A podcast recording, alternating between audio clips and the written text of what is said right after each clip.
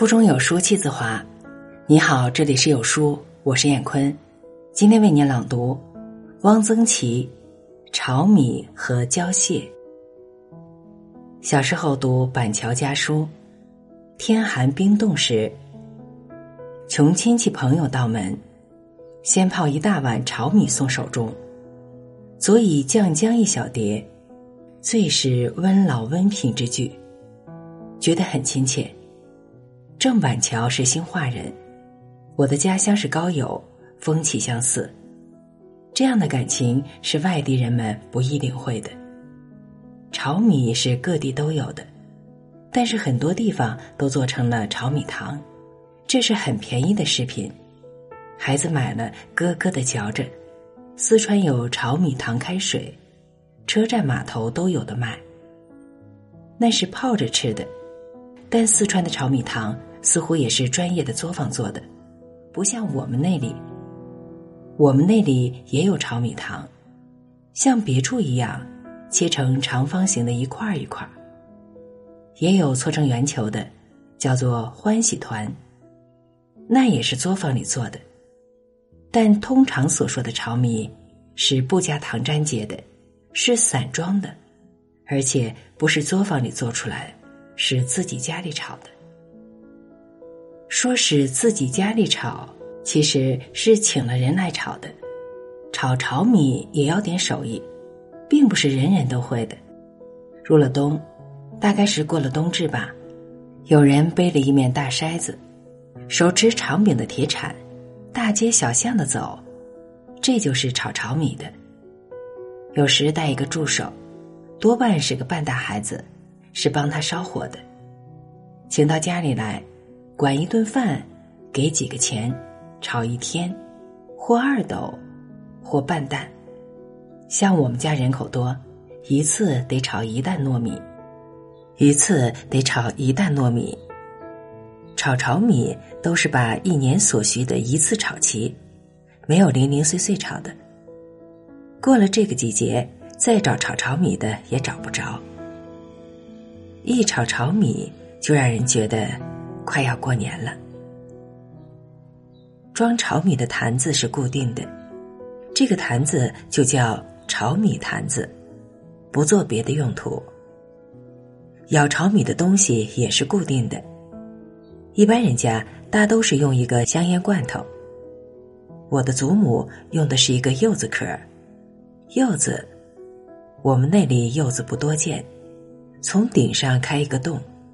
把里面的瓤掏出来，再塞上米糠，风干，就成了一个硬壳的波状的东西。他用这个柚子壳用了一辈子。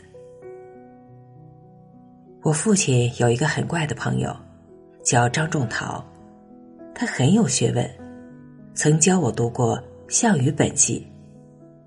他博有天禅，不治生业，整天在家研究易经、算卦。他算卦用湿草，全城只有他一个人用湿草算卦。据说他有几卦算得极灵。有一家丢了一只金戒指，怀疑是女佣人偷了。这女佣人蒙了冤枉，来求张先生算一卦。张先生算了，说戒指没有丢，在你们家炒米坛盖子上。一找，果然。我小时候就不大相信，算卦怎么能算得这样准？怎么能算得出在炒米坛盖子上呢？不过他的这一卦说明了一件事儿，即我们那里炒米坛子是几乎家家都有的。炒米这东西实在说不上有什么好吃，家常预备，不过取其方便，用开水一泡。马上就可以吃，在没有什么东西好吃的时候泡一碗，可代早晚茶。来了平常的客人，泡一碗也算是点心。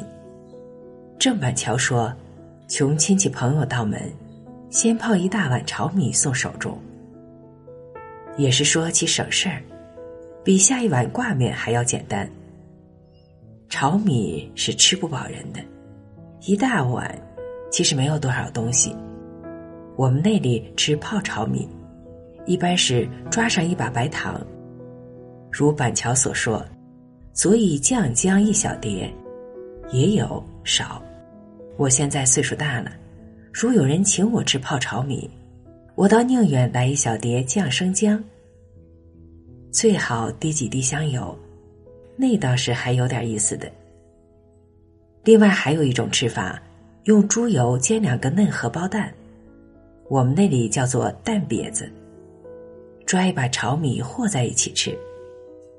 这种食品是只有惯宝宝才能吃得到的，谁家要是老给孩子吃这种东西，街坊就会有议论的。